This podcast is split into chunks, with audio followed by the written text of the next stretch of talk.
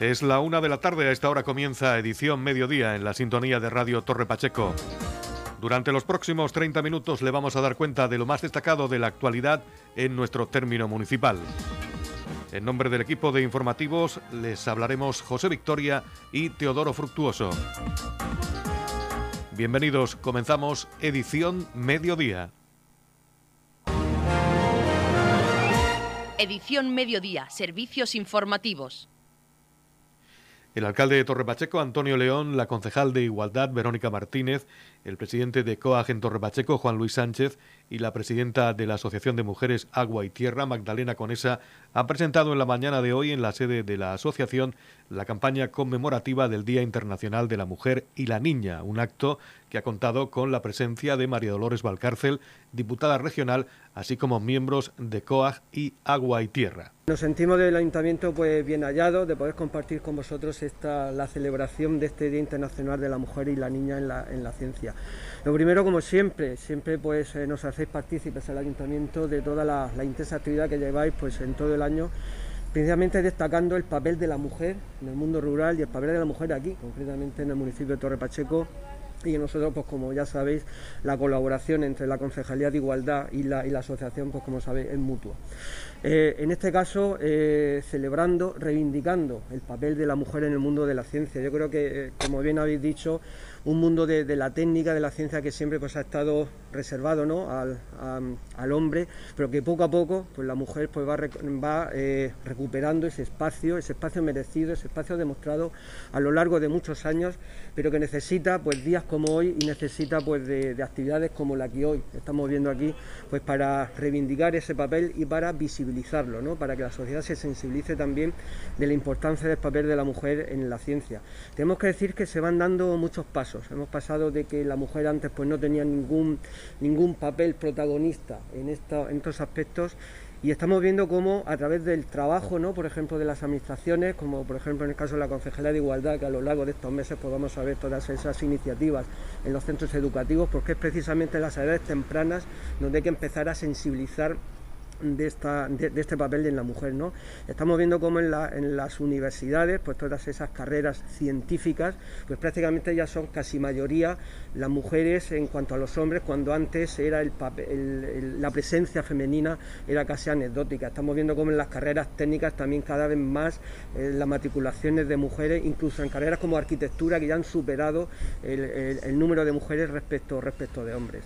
Eh, es muy importante la actividad de hoy porque, con vuestro permiso, eh, pues me permito invitar pues, a todos los vecinos de Torpacheco a que pasen por aquí, por la sede de COA, porque lo que han hecho ha sido externalizar, eh, sacar a la calle precisamente los nombres de esas murcianas para muchos de nosotros desconocidos, eh, mujeres que están trabajando pues, de una forma eficaz pero silenciosa. Entonces es necesario reivindicar ese papel, es necesario conocerlo y por eso eh, esta actividad de sacarlo a la calle, de verlo, de, que pasemos por aquí, pues todos los vecinos de Torrepacheco podamos conocer los nombres, saber a qué se dedican y saber eh, lo que están haciendo por toda, por toda la sociedad. Por lo tanto, eh, como decía, gracias por hacernos partícipes y que enhorabuena mmm, por esta actividad concreta, pero en realidad la hago extensiva a, a todas las actividades que hacéis durante, durante todo el año.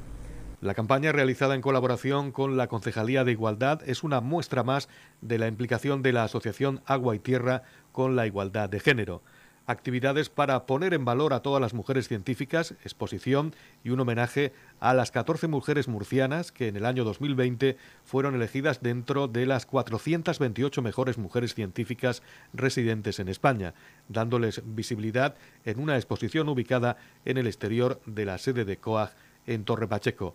De esta actividad nos habla la concejal de Igualdad, Verónica Martínez. Bueno, pues nos encontramos esta mañana, 11 de febrero, en la sede de COAP pues para conmemorar ese Día Internacional de la Mujer y la Niña en la Ciencia. También porque la Asociación de Agua y Tierra de, de Torre Pacheco pues, ha querido sumarse a esta, a esta reivindicación y, y a esta conmemoración de este día tan importante en el que a través de sus eh, cristales de, la sede pues han plasmado a 14 murcianas que han roto techos de cristal en los campos científicos y, tecnológicos.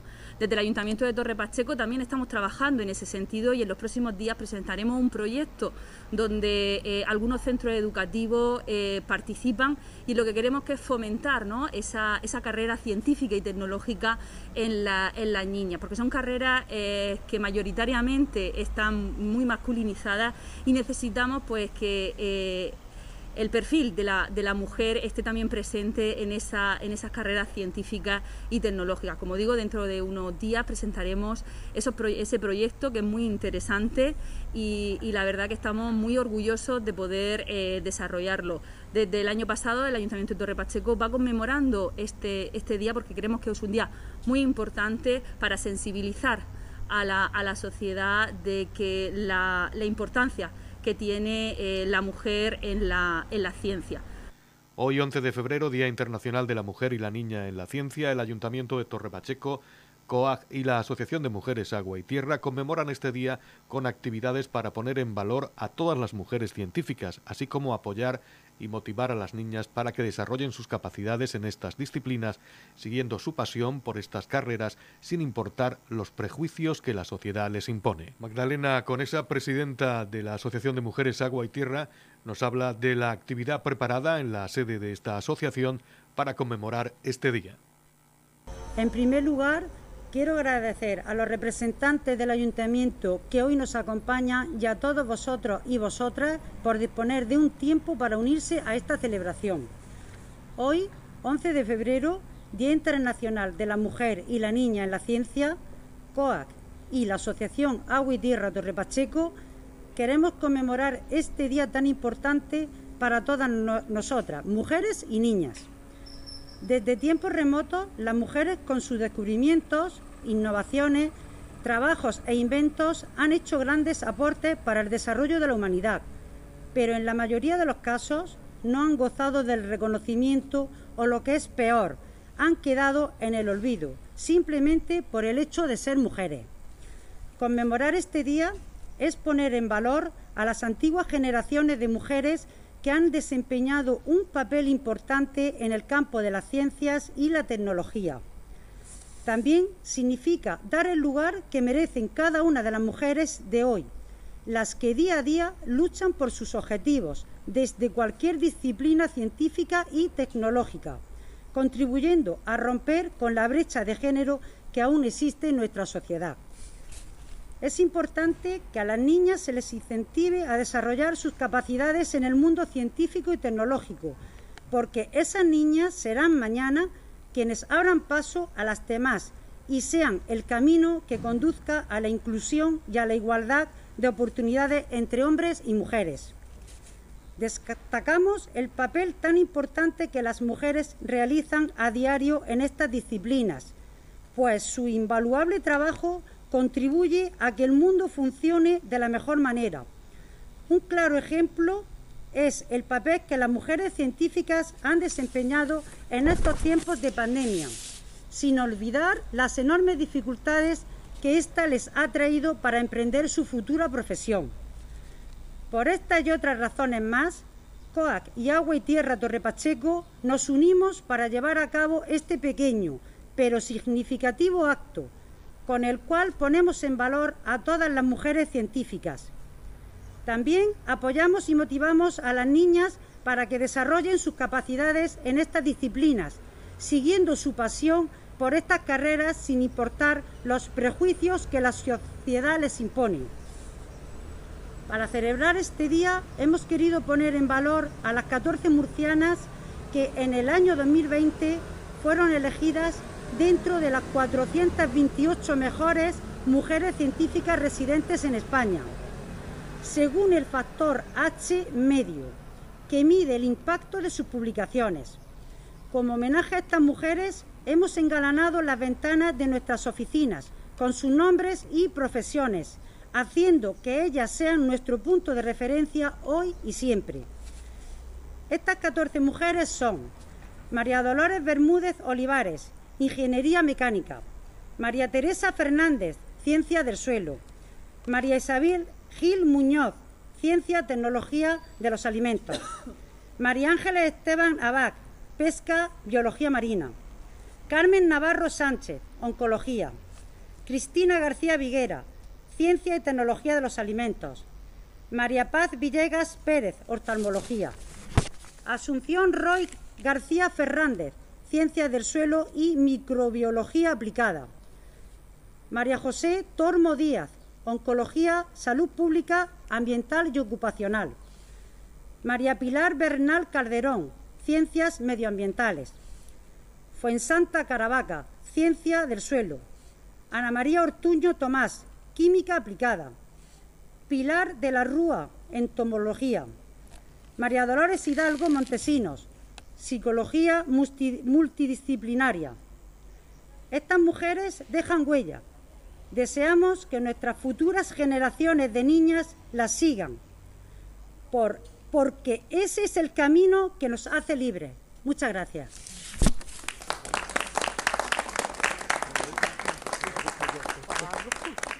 Por su parte, Juan Luis Sánchez, presidente de COAC Torre Pacheco, agradecía una vez más el incansable trabajo de la Asociación de Mujeres Agua y Tierra, encabezada por su presidenta Magdalena Conesa. Eh, daros las gracias eh, Ayuntamiento de Torre Pacheco, su alcalde, Mareadores Valcárcel, que ha venido desde Murcia también. Y, bueno, cómo no darle las gracias una vez más Agua y Tierra a Magdalena, su presidenta, que hoy 11 de febrero, Día Internacional de la Mujer y la Niña de la Ciencia, pues nos recuerdan a estas mujeres murcianas eh, que han sido capaces de llevar su nombre pues muy alto. Entonces, pues bueno, eh, simplemente dar, dar, otra vez más las gracias, me siento muy orgulloso de representar a esta oficina y con estas mujeres que nos, no, no, no se olvidan cada fecha, cada día, cada vez que hay un acto, bueno, están siempre luchando y recordando, pues bueno, esos días que son señalados a lo largo del año y, representando aquí estos actos que bueno, cada día se supera. Solamente dar las gracias Magdalena una vez más por, estos actos que nos hace pues, ser orgullosos, sobre todo de estar aquí en Torre Pacheco. Edición Mediodía, Noticias.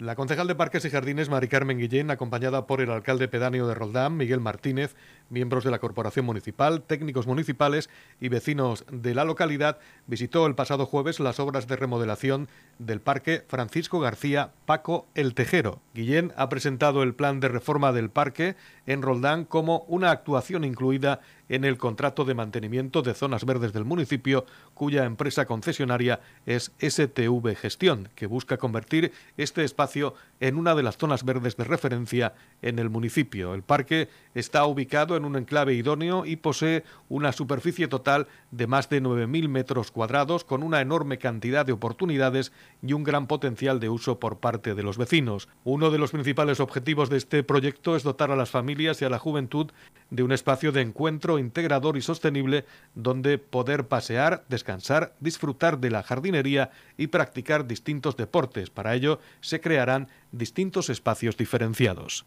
Nos encontramos en el Parque Francisco García, el Parque Paco el Tejero, ubicado en una de las principales avenidas de, Roldán, concretamente en la avenida de Murcia, y además rodeado de muchos de los más importantes edificios de nuestro pueblo.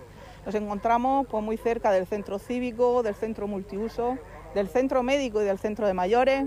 A escasos metros también tenemos el Colegio Hernández Ardieta y el Instituto Sabina Mora. Y bueno, es un lugar pues, privilegiado por su, por su enclave y por todo lo que, lo que conlleva y lo que ha conllevado a lo largo de estos años para los vecinos. Eh, además, esta zona se encuentra eh, justo contigua a otro, otra zona del parque que ya está rehabilitada, donde existe un chiringuito, cafetería, donde tenemos un recorrido de, biosaludables, de donde también tenemos una, zona de juegos infantiles. Todo ello rodeado de césped, rodeado de árboles, que hace evidentemente mucho más atractiva la zona. Como, todos los vecinos saben, hace, hace ya bastantes años el parque en el que nos encontramos quedó dividido en dos zonas, dos zonas pues como consecuencia de la canalización y la realización de la Rambla. Una zona de unos 3.700 metros, que es la zona más eh, cercana al, centro cívico, y esta zona, que son más de 5.600 metros, que es la que nos encontramos y es la zona donde ahora mismo estamos para visitar las obras que se están realizando de rehabilitación y es la zona donde se va a actuar se está actuando desde hace una semana y se va a seguir actuando en, los próximos, en las próximas semanas eh, por parte de, de, STV Gestión, que es la empresa que, fue adjudicataria del contrato de mantenimiento de jardines el pasado mes de noviembre. Como mejora dentro de ese contrato, pues llevaba la actuación que ahora mismo se está realizando. Eh, el objetivo por parte de la Concejalía de, de Parques y Jardines, evidentemente, era eh, volver a darle vida a este parque, volver a, que este parque fuese atractivo y que fuese un punto de encuentro para todos los vecinos de Roldán y todas las personas que nos visiten, que fuese de nuevo una zona eh, recreativa, de juego, mm, mm, una zona donde las familias puedan venir a pasear, a descansar. Entonces, eh, el objetivo eh, lo, estamos, yo creo que va, a ser conseguido en los próximos meses. El trabajo que se va a realizar van a ser en zonas muy concretas. Se van a hacer tres zonas recreativas diferentes. Una zona con una pista multideporte donde habrá una canasta de baloncesto y una, y una portería donde se podrán realizar diversos deportes como el fútbol, el balonmano o el baloncesto. Vamos a tener también una zona muy, muy específica que ahora es muy demandada y que además eh, eh, está siendo, bueno, eh, un deporte, podríamos decir deporte, muy practicado ahora por los jóvenes y los adolescentes, que es una pista de calistenia, una pista que ya se realizó hace dos años en Torre Pacheco y que tuvo una acogida impresionante, que yo creo que aquí en Roldán también lo va a ser. Los jóvenes, los más jóvenes adolescentes nos pedían espacios para ellos y yo creo que todas las, las instalaciones que se van a hacer y todas las zonas que se van a hacer van destinadas exclusivamente a ellos. Y luego tenemos pues, una pista, una pista de skate, va a ser la primera pista de skate que se haga en el término municipal.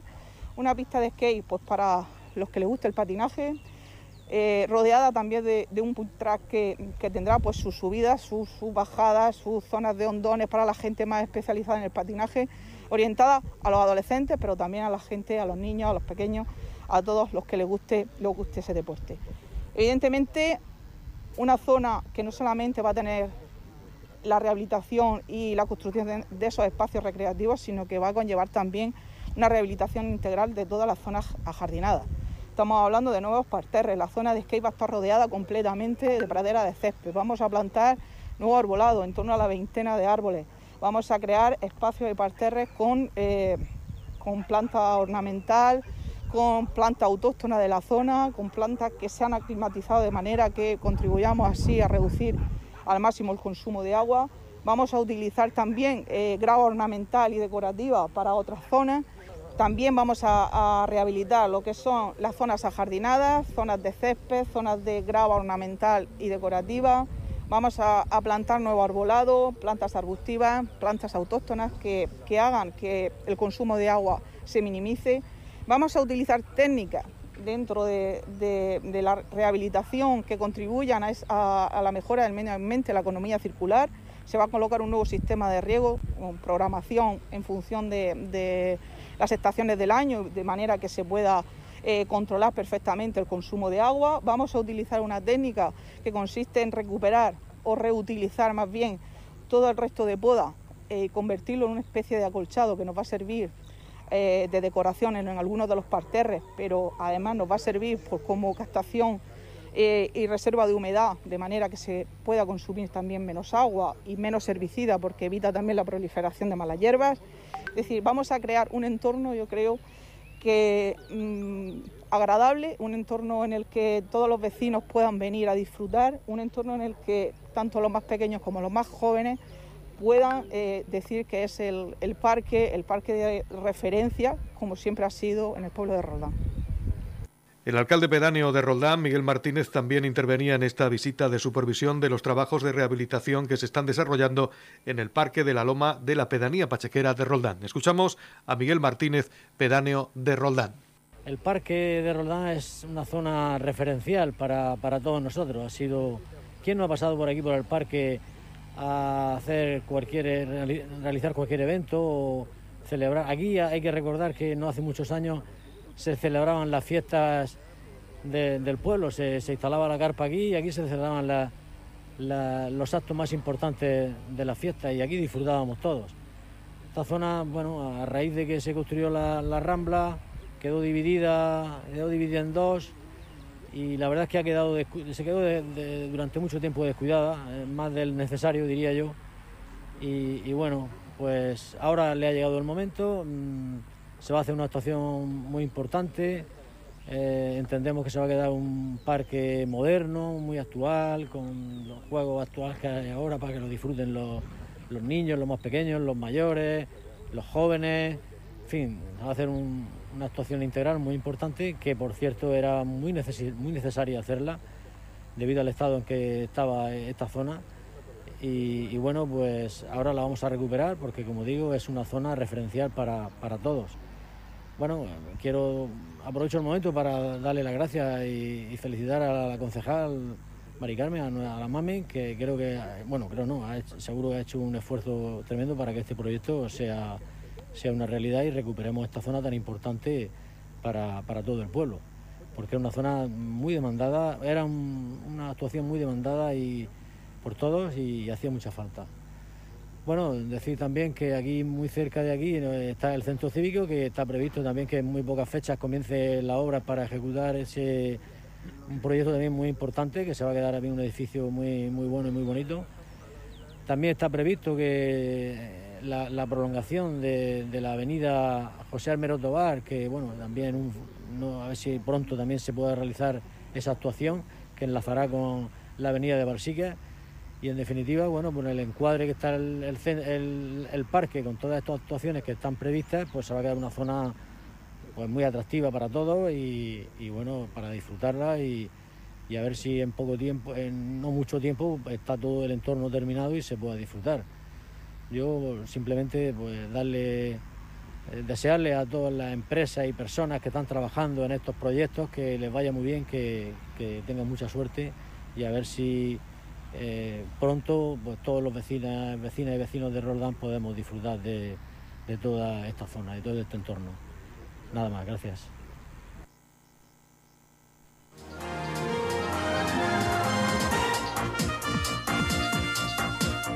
Edición Mediodía. Noticias. En la comunidad de regantes del campo de Cartagena aplicamos las últimas tecnologías en sistemas de control y distribución lo que nos ha convertido en un modelo de gestión eficiente del agua gracias al alto nivel de concienciación de nuestros agricultores que trabajan a diario por la sostenibilidad y el respeto al medio ambiente. La comunidad de regantes del campo de Cartagena les ofrece la noticia agrícola del día.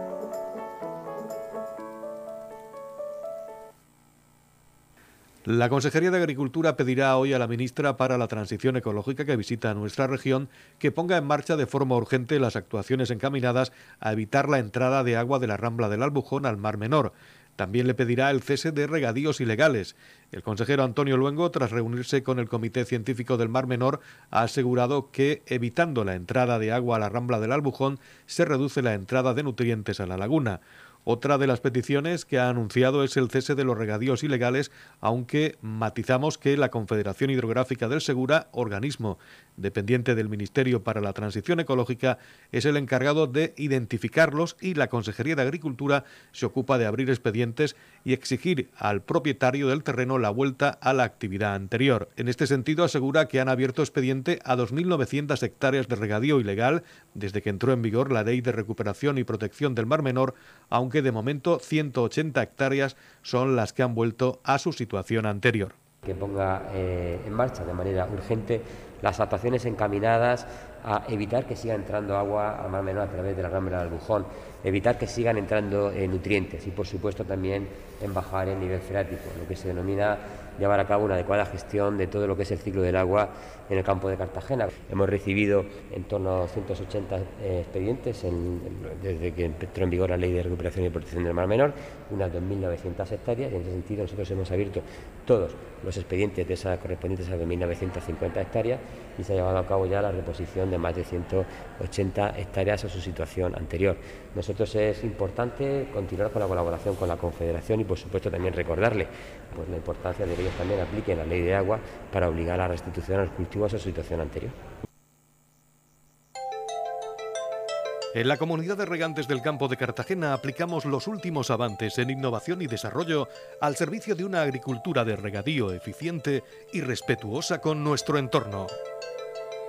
Por la sostenibilidad y el respeto al medio ambiente, Comunidad de Regantes del Campo de Cartagena. Estamos repasando para usted la actualidad de nuestro municipio en edición mediodía. La comisión mixta que integra las consejerías de salud y educación ha decidido que la mascarilla dejará de ser obligatoria en los patios de los colegios desde el pasado jueves en todos los centros educativos de la región de Murcia, una vez publicado en el Boletín Oficial del Estado, donde se recoge la publicación del Real Decreto 115-2022 aprobado por el Consejo de Ministros, por el que se modifica la obligatoriedad del uso de la mascarilla al aire libre y en determinados espacios durante la situación de crisis sanitaria ocasionada por el COVID-19. Los escolares no tendrán que hacer uso de la mascarilla en los espacios exteriores de los centros educativos como patios y pistas deportivas, entre otros. Aquellas personas que por sus circunstancias personales deseen seguir portándola podrán hacerlo y también si se diesen circunstancias especiales que lo recomienden. El uso de la mascarilla sigue siendo obligatorio en personas de 6 años en adelante en cualquier espacio cerrado de los centros educativos y en el transporte escolar, con las mismas excepciones que hasta ahora.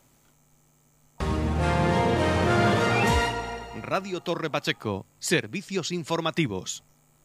La organización agraria COAG lleva al Parlamento más de una decena de propuestas como la conexión de las desaladoras públicas con la presa del Azud de Ojos para acabar con la incertidumbre que provoca la falta de agua. El presidente de COAG, José Miguel Marín, ha mencionado las normativas que condicionan a la agricultura, ha recordado los aportes disponibles y ha propuesto más de una decena de soluciones que pasan por definir los perímetros de regadío, que no se mezclen las aguas residuales con las pluviales, agua desalada a un precio competitivo o la construcción de una infraestructura de conexión con la presa del Azud de Ojos. COAG reconoce que ha habido falta de planificación y que están en una encrucijada por el gran déficit estructural, el nuevo concepto verde de la PAC o los efectos del cambio climático. La organización agraria reclama estabilidad para disponer de suministro de agua que asegure las producciones.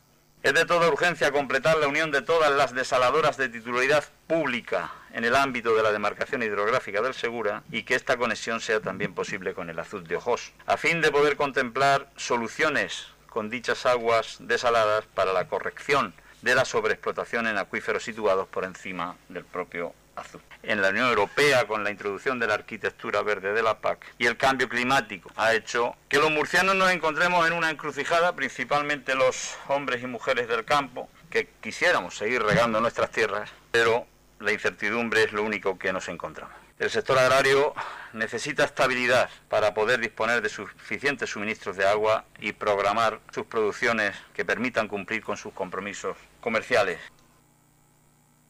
Edición Mediodía. Servicios informativos.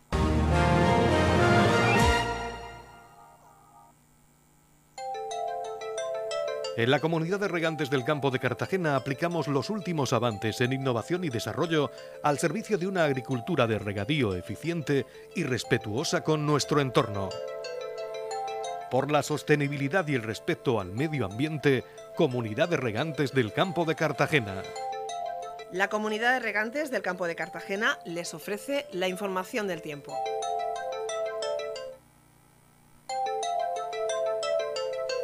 Conocemos ahora la información sobre el estado del tiempo en edición mediodía. Para hoy en la región de Murcia se esperan cielos poco nubosos con predominio de nubes medias y altas, quedando poco nuboso durante la tarde.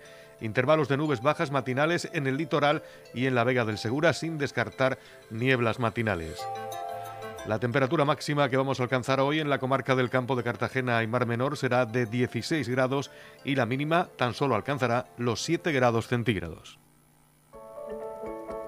En la comunidad de regantes del campo de Cartagena aplicamos las últimas tecnologías en sistemas de control y distribución lo que nos ha convertido en un modelo de gestión eficiente del agua gracias al alto nivel de concienciación de nuestros agricultores que trabajan a diario por la sostenibilidad y el respeto al medio ambiente.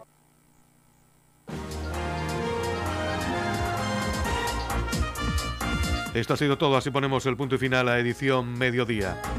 Recuerden que pueden volver a escuchar este informativo en los podcasts de Radio Torre Pacheco que pueden encontrar en el Facebook de esta emisora. También tenemos la información actualizada en nuestra web radiotorrepacheco.es.